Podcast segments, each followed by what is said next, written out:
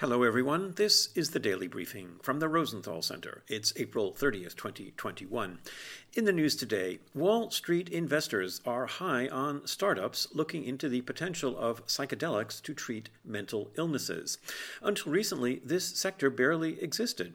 But today, venture funding is flowing into companies banking on psychedelic medicines to treat conditions such as depression, anxiety, and addiction.